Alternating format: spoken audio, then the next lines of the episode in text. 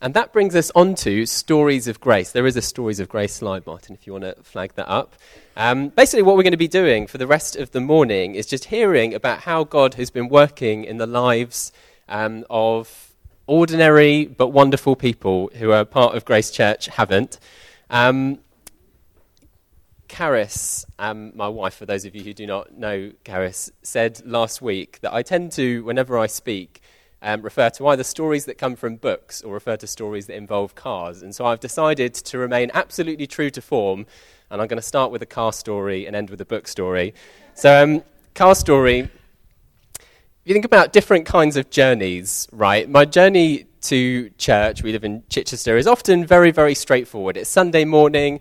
Um, it is a lovely time to drive up the A27 because it's just there's hardly anyone about. It's just very lovely. It was a bit drizzly this morning, but generally we've got some songs, Paul's singing in the back of the car, so it's just a great time. It's very smooth and lovely. Um, we were going to, we were spending a week with, um, with my parents, so with them Monday to Thursday this week. They live in Dover, just along the coast, and um, they've been here before, here a couple of weeks ago.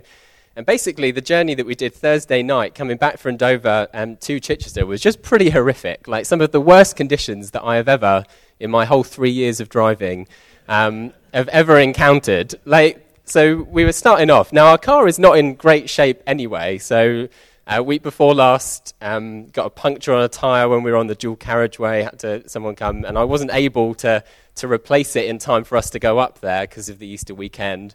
So that the like the the spare tyre was was not in great shape. Um, it's generally just a bit of an older car. It served us very well, and we love it very dearly, but is approaching the end of its car life. Um, but also there was there was horrific hail as well, like just some of the worst hail, and it's amazing. I've never quite seen it, just the way that all the cars on the motorway were just then drawing to a very steady stop, just going very slowly. Like the amount of slush all over the road was just pretty crazy. It was horrific driving conditions. We had the mixture of sun and then there was loads of hail, and it was just fairly bumpy and like, oh, what is going on? Gripping the steering wheel very tight. Now, if we had to compare what life is like to one of those two car journeys, my pleasurable ride to church on a Sunday morning or that journey back from Dover, I think we could all safely say that life is more like that journey back from Dover. There might be the times where actually we were looking forward to. Um, to our destination, to where we're going to. We're enjoying maybe chatting or the sunshine in the car. And there's also then times where there's just enormous amounts of hail and we kind of feel like we're just gripping on for dear life and it feels pretty horrific. Um, but the thing is, we, we shouldn't be surprised when life is like that because actually that is quite clearly what the Bible tells us life is like as well. If you think about Job, if you know the story of Job, lost his, his family and all of his wealth. And um, he eventually gets to the point where he just wishes he'd, he'd never been born. He is so miserable. Um, or you think about Jonah, who God's intentions and plans for him were not just not what, quite what he wanted to do, but almost intentionally opposite. He wants to be heading in one direction. God is calling him to head in a completely different direction. Or if you look through the Psalms, all through the Psalms, we've got um, people who are, worshipping and praising God, but also got like horrific situations with enemies, people who, who want them want them dead, want awful things to happen to them. Um, or people who are just feeling so low or perplexed, asking, like, where are you, God? And actually, we would know that that is how life happens. We know that life is full of the ups and downs, full of the bumps, but what we know is that God is, is constant and present um, in all of the different situations that we experience in life. Can I grab your Bible again, please, Thomas? I left my Bible in the car, which was a foolish decision when I was going to be so dependent on the Bible. If you just want to turn to Psalm 9, if you've got a Bible, that would be helpful because it will let me pause while I find it too.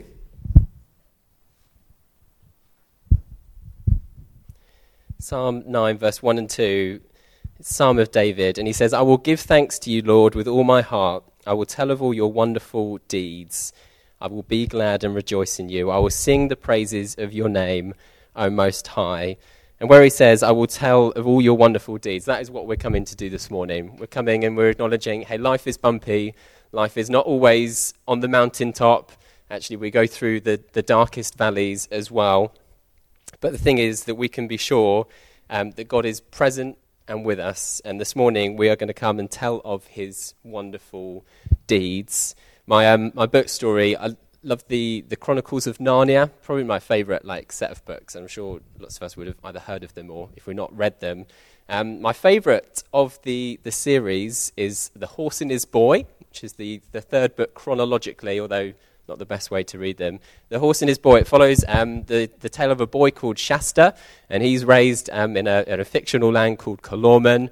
Um, basically, never knows kind of who his, who his true family are. He's raised by a fisherman who finds him when he is a, a little boy. Um, but basically, Shasta goes on this adventure with a talking horse, of course, called Bree. Um, and they are trying to find the land of Narnia, which is full of these good things that they are expecting.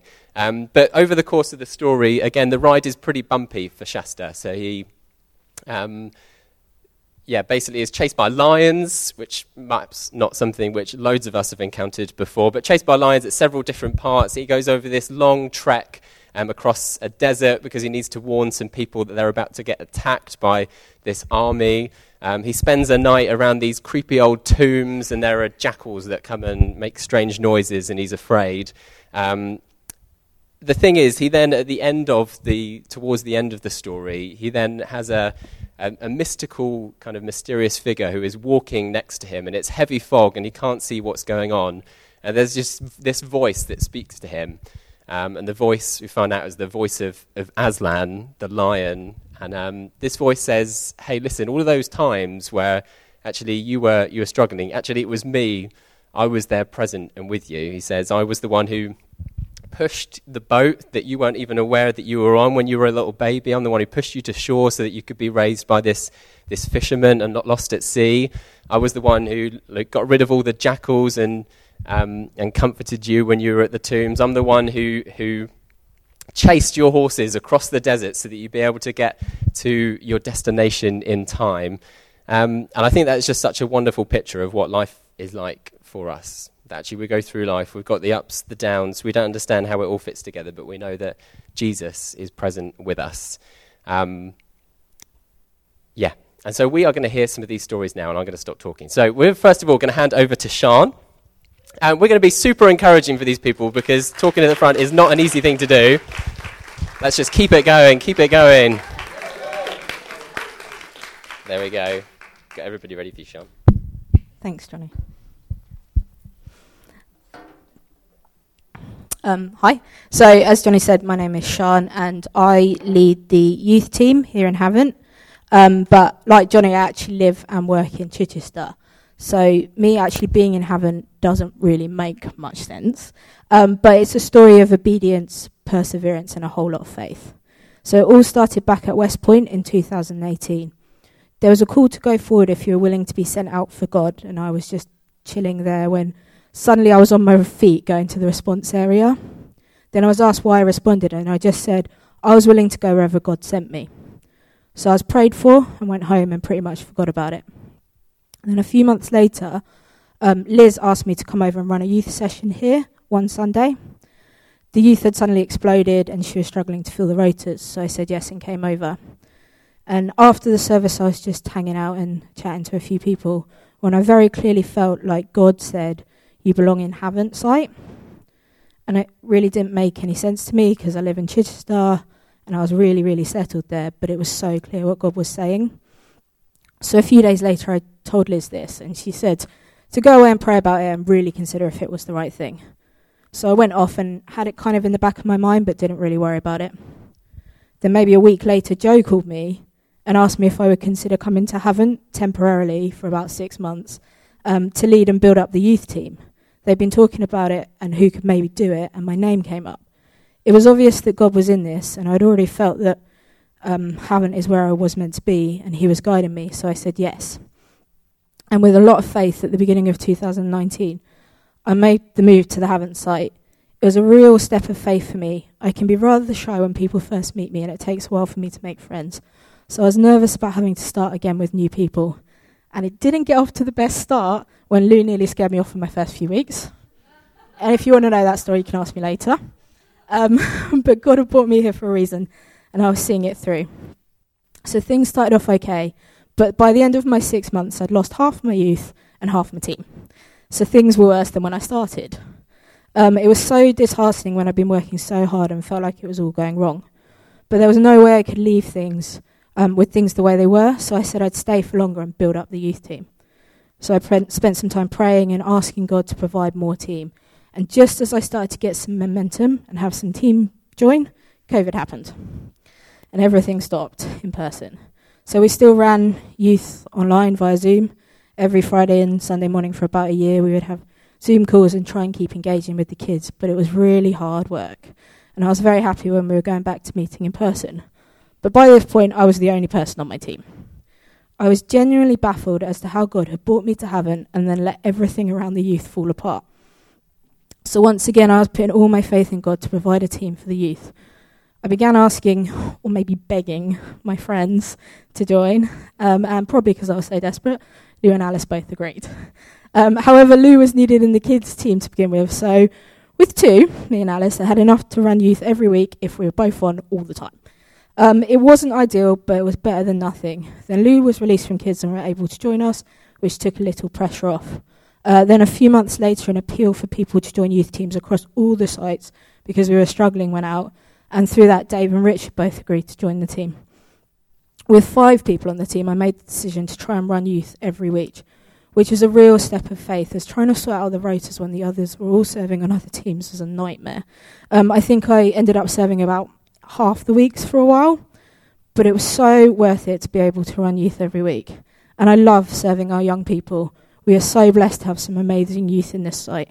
They're kind and funny and passionate and just such great young people. Um, this coming term, Bill has agreed to join the team. So, for the first time in four and a half years, I have a full youth team. As I was thinking about this, God reminded me of something from the Grace Great, camp Great Grace Camp Out in the summer. We were looking at prophecy and we were given these postcards to look at. Then we were meant to write what God was telling us on the back of the card. And then we were told that that prophecy was for ourselves. I wrote, Right now you're doing the difficult work, soon it will be complete. I felt like God was saying, You've done the work and you've been so faithful. Here is the team you wanted.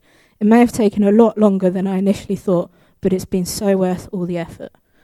When God calls us to be obedient, it will be hard and you will face things you don't expect, but He will bless you in ways you can't imagine. He's given me a home and a family in this site. I feel like I finally fit somewhere. He's given me the most amazing young people to work with and hopefully teach something to.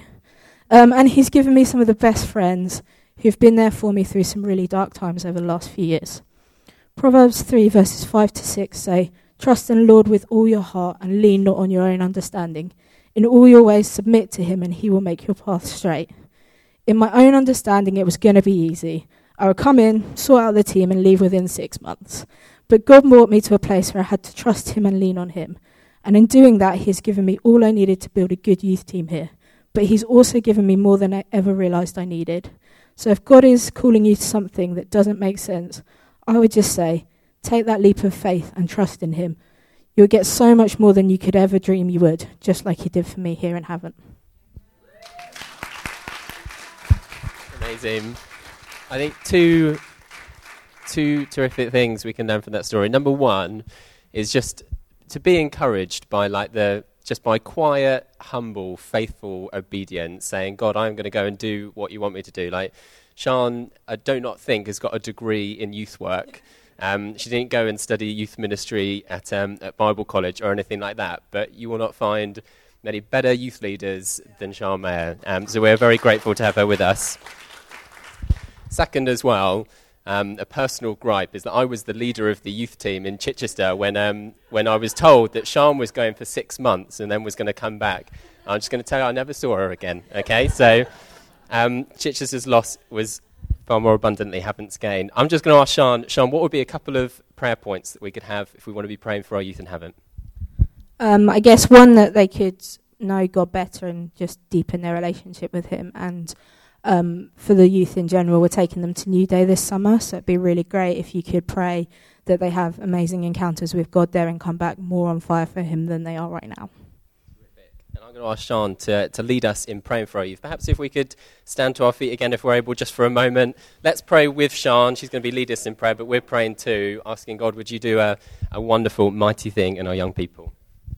Yeah, Father, thank you so much for the amazing youth we have in Grace Church and especially here at the Havant site, Lord, I just pray for your blessing to be poured out on them, for your spirit to fill them, to overflow them so that they go out into the world and people see there's something different about them, that they want to know what it is that's so great about our young people, Lord. And I just pray that as they get to know you better, their love for you deepens and their relationship with you strengthens, Lord, and they know that they can rely on you in whatever they need you for, Lord. And we just pray as we take them to New Day, they'll be excited and we can take as many kids as we can, Lord, and they come back absolutely on fire for you, Lord. We just pray for encounters with you and to see your spirit moving in our young people in this church. Amen. Amen. Amen. Let's give one last round of applause for Sean. Um, I'm going to hand over to Lou. We're just going to do a whole load of applauding this morning, so you might as well just keep it going, keep it going. Thank you. So I um, have called my testimony not part of the plan.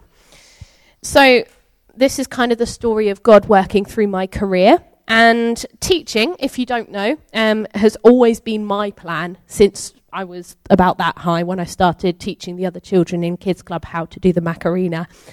Um, so I was teaching, I did my degree, and then I did my PGCE, went in to start working as a teacher.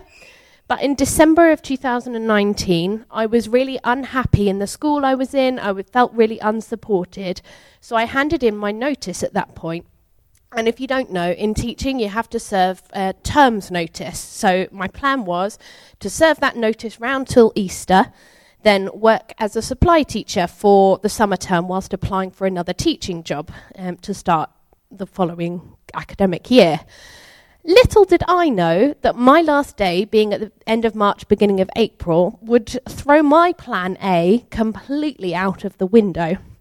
There was no supply work, and we were all on lockdown. Um, so during this time, I was living with my mum, but I was also looking after my gran, and she had dementia at that point. Um, and she had absolutely no idea about coronavirus, shielding, masks, social distancing. It meant nothing to her. So, in order to keep her safe, my gran ended up coming to live with us as well. So, I was at home, I wasn't working, and I kept applying for jobs, but nothing was happening for about six months. And I was so confused. I thought, but this isn't my plan. This is not the plan that I'd got for myself. Um, so I just kept applying for jobs, looking after my gran every day, and I was also, in my spare time, which I had plenty of, uh, sewing scrubs for the NHS. I didn't expect my job hunt to last that six months, but I can now see how God needed me to be available at home throughout that whole time. And in the September, I finally found a job as a care assistant in the local community. Um, and this has been one of the most emotionally draining but rewarding decisions that I ever made. It opened up my eyes to the vulnerability of so many people living in our communities. And I've been able to quietly share my faith with them, bring a little joy to their day, and to hold their hand when they're grieving. And there's something really powerful in that. So, June of last year, an office based position came up as a care advisor. I wasn't originally planning to stay in the care industry or to go into an office role, but um, and I had no idea really of what this role would involve. But God prompted me to apply, so I did. And I now work in the office, heading up the recruitment for our five offices, as well as fielding phone calls and being the listening ear on the end of the phone when somebody's looking for care, either for themselves or for a loved one. Now, although it's entirely different from my own plan for my career, God is currently using me in this place. Even at my interview stage, I got to talk about Jesus. And my colleagues have started even apologizing to me when they swear in front of me because they notice that I don't swear. And I thank God that His plan for my life and my career is so much greater than mine could ever be. And I'm very excited to see where He's going to take me next. Thank you. Yeah, again, so encouraging just to hear about God working in ways that we do not expect. If we could only have more of God's eye, like the bird eye view from God's perspective of how He is weaving all kinds of things um, together in our lives in unexpected ways. Just thinking as we're hearing these wonderful testimonies this morning, just how it, it is so true, isn't it? And we are so prone to forget that actually it is in the moments where we are most weak and things are falling apart the most and things are most difficult that actually God is doing his biggest and most powerful works in our life. Um, and actually, it's the times where things are, are hard and seem just beyond our grasp that actually God is God is doing something, and that is the almost the sign of that God is seems far away and we're struggling. Actually, is the sign of that God is most close and is going to be most close with us. And um, in a moment, we're going to take communion. We've just got one more testimony. We're going to take communion. I think it would be so good as we are sharing communion together to, to pray for each other as well. If perhaps if we just gather, if you want to take it individually, that's absolutely fine.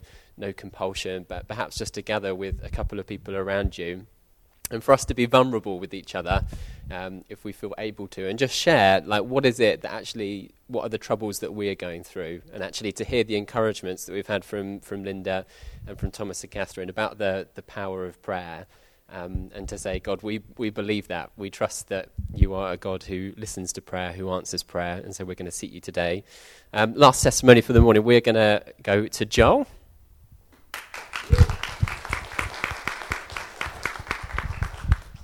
Um, I was relieved to see that Linda didn't have notes because I've got none. Um, I was like, oh man, everyone's so prepared. Um, I wanted to just share something that God's been teaching me over the last, I think, um, I guess my whole life, but I've only started to realize it um, in the last like four or five years, and particularly in the last six months. Then I've started to kind of see where, at various points in the last six years, He's been teaching me that. Um, and yeah, so if it, it seems I'm kind of still piecing it together as I kind of talk it through, then uh, it's because I am. Uh, so I work at a place called CYE, um, Christian Youth Enterprises. It's uh, like an outdoor centre down in the harbour, Chichester Harbour, and um, we take like lots of school kids, usually year five and six. We take them sailing and kayaking, and then tell them about Jesus at the same time and I went there straight from college. Uh, and when you do like your first year there, then and your second year, and your third and fourth year, I, I went thinking it was just going to be a gap year. Anyway, here I am, six years later. Um, you live on site, and so you're like living with the people you're working with, and you're living at work, and um, it's quite uh, it's quite an intense environment. It's good fun, but it's it's intense because you've got a load of um, 18 year olds who are learning to kind of work and live together and be adults. Um, maybe. But the way I dealt with it is it brought up a, a big part of me, which was, I guess, like I'd call a perfectionist. I think it's just pride, um, where it's, and this kind of desire to earn um, like approval and this feeling like I need to earn God's love and this feeling that's like uh, if I need to, if I want to come into God's presence, then I need to have this checklist of everything I've done, you know, uh, or this kind of other checklist of everything that I haven't done or I've messed up in, and I need to work through that, and I need to be like, no, look, I am good enough here, here, here, or I've spent this many days or this many weeks not messing up, so I can I can come to God. And my way of dealing with um, helping this person, this friend who was struggling, was to kind of presume that I was just doing everything wrong and that I need to be putting in more effort or um, I just kind of would analyze my performance every night of like, oh, then I did this and I didn't do this, and so that's why they're struggling. And then that just played over into my relationship with with God, and that I was like, I'm just so I'm just terrible, like I'm just just not not good enough um, to come to Him, and um, just amongst that, then started to kind of then take that on myself of then I really started to struggle with with the self harm and stuff for uh, a few well like one or two years, um, and it was just like a really low time, and I just reached a point where I was like completely burnt out, had nothing left. Um, I think similar to you, I was like went into it being like, no, I'm strong enough, I can do this, like I can help and I can cope, and um, reached a point where I was like, I don't have anything and don't even feel like I can really come to God because look how terrible I am. Like, look at all these things I need to do. And it's been like, a, a process. There wasn't a moment where I can say, "Oh, this it changed right here." But there's there's a couple of things that Jesus started to show me. Um, I won't go into all of them, but the two main things, and these are the things I've kind of realized recently, when Jesus is on the cross and he says, It's finished, and the moment where the veil um, in the temple tears. And I don't know how much you know about like the temple or the, the tabernacle, um, but essentially it was like laid out, so there was this whole process to get to God. So there was like a gate that only the priests could go in, and then there's a, an altar and a washing basin, and then there's another like door, and then you've got the like the lamp and the bread, and, and then there's another curtain which is into the holy place, and that's got these two big angels, these cherubim, which is like a, a picture of when God um, blocks the way to the Garden of Eden. It's guarded by these angels. And for, for the priest, then there's this whole process, and I guess that's what I was doing. You know, this like, and I'd probably never really get further than the altar of like, oh, okay, I'll, I'll sacrifice this, or, you know, prove I'm good enough. And so I'd never really walk further into the presence of God. Because either then you go past that and then you get to the place where you've got to wash and you're like, oh man, I've got no chance. Like I'm so, I'm so dirty. Um, and it, Jesus comes and he lives his life fulfilling these different parts of, of the, the tabernacle, of the temple. And it's, it's like crazy when you look into it. And then he has um, the Passover with his disciples, and he's like, "This is now about me," and it's it's like mind blowing. But then on the cross, he he dies, and just before he dies, he says, "It is finished." I just want to quickly read a verse which kind of, I guess, explains what that means um, for me.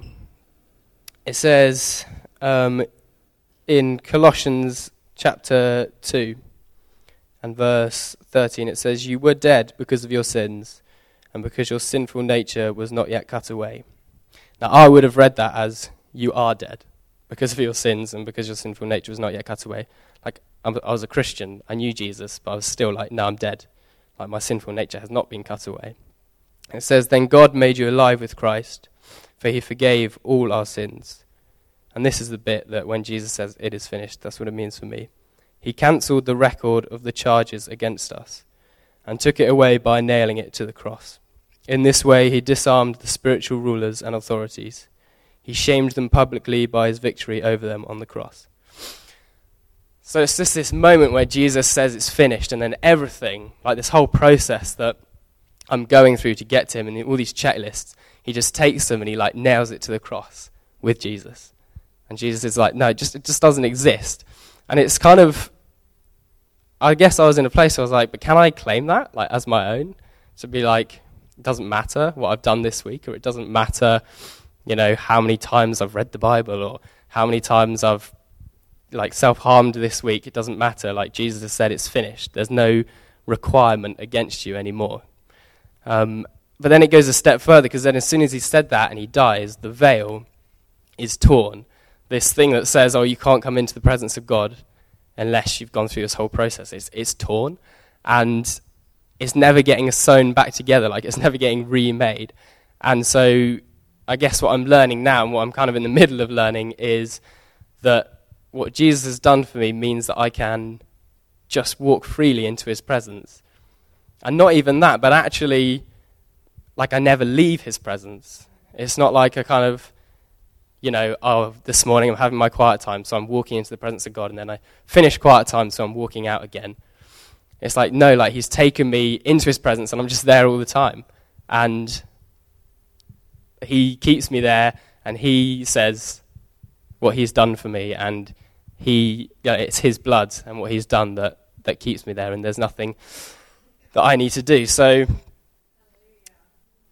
yeah, and like from that, then I don't struggle with the self harm anymore because it's like, well, what's the point? You know, there is literally no need for it because that's just not held against me. Um, and I'm learning to, to come more freely into the presence of God, trusting what Jesus has done.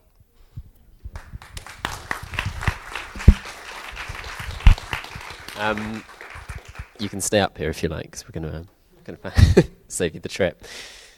Terrific. We're going to finish just by um, where Joel has so helpfully been helping us to look, which is looking at Jesus on the cross for us. Um, we're going to take communion together. Mel and Joel are going to going to start playing. Um, as Joel was speaking, I just um, thought of Romans chapter 8, verse 32, which says, He who did not spare his own son, but gave him up for us all, how will he not also, along with him, graciously give us all things?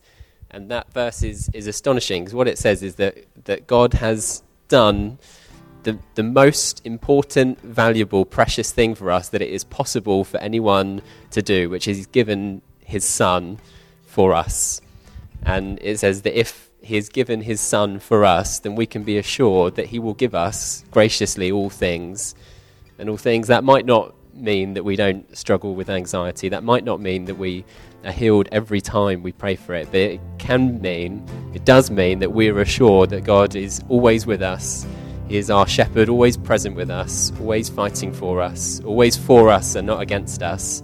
And um, I wonder perhaps if we could go and get the bread and wine and then come back and we'll take it all together.